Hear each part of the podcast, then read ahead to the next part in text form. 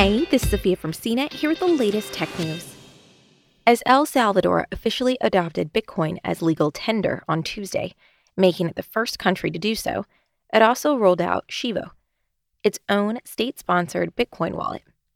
Things did not go smoothly. The Bitcoin law, which the country's government passed in June, ensures the automatic convertibility of Bitcoin to dollars. Exactly what that means in practice remains to be seen. But in a nation where few citizens have bank accounts and foreign money transfers are a central economic driver, the move toward Bitcoin could be a game changer. Still, a wide range of issues, ranging from entrenched corruption to Bitcoin's own volatility, makes the road ahead a risky one.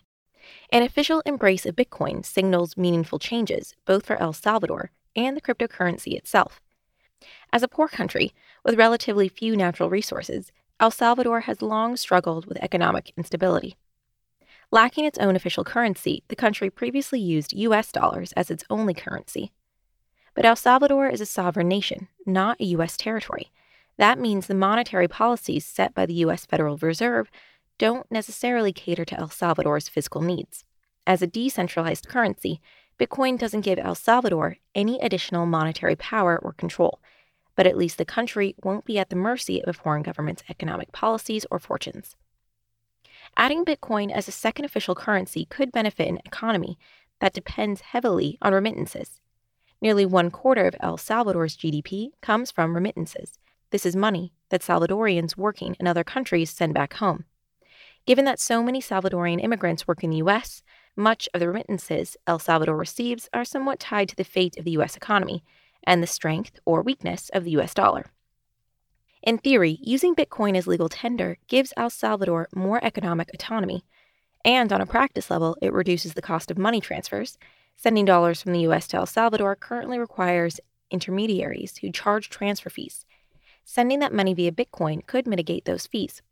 Another benefit is the digital nature of Bitcoin. Roughly 70% of adults in El Salvador don't have a bank account, but the vast majority do have a smartphone. Cryptocurrency evangelists have long trumpeted the potential of new digital currencies to help the unbanked and underbanked, and El Salvador could be a real test case for Bitcoin's potential to expand a population's commercial and financial potential. Bitcoin is a volatile asset, and in adopting it as legal tender, El Salvador's economic fortunes will be intimately subject to that volatility. On Tuesday, the first day of El Salvador's rollout, Bitcoin's value plunged more than 10% in the morning before recovering as the day continued. Wild price swings could create considerable issues for the country's population, dramatically changing the relative price for a loaf of bread from day to day. And if Bitcoin crashes again like it did in 2018, when it lost more than half of its value in a single month, it could mean serious trouble for El Salvador and its people. El Salvador is the first country in history to adopt a cryptocurrency as legal tender. The idea was championed by President Nayib Bukele, who first took office in 2019 and who has been embroiled in controversy and criticism, both at home and internationally, over issues including term limits, crime, narcotics, and corruption. The plan has not been popular.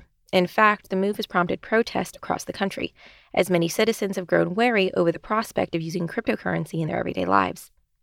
According to a recent study by Francisco Gavidia University, fewer than 20% of about 1,200 Salvadorians surveyed approved the plan. Nearly half said they knew nothing about Bitcoin. Foreign investors and financial institutions have also been skeptical.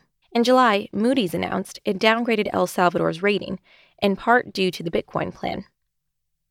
The International Monetary Fund, of which El Salvador is a member state, also criticized the adoption of Bitcoin as a national currency, calling the move an inadvisable shortcut. Bitcoin's first morning as a legal tender was also a roller coaster ride. As soon as Chivo, El Salvador's dedicated Bitcoin wallet, went live, the government had to pull it down due to technical issues. In a tweet, President Bukele asked users to verify that things were working. For more of the latest tech news, visit cnet.com.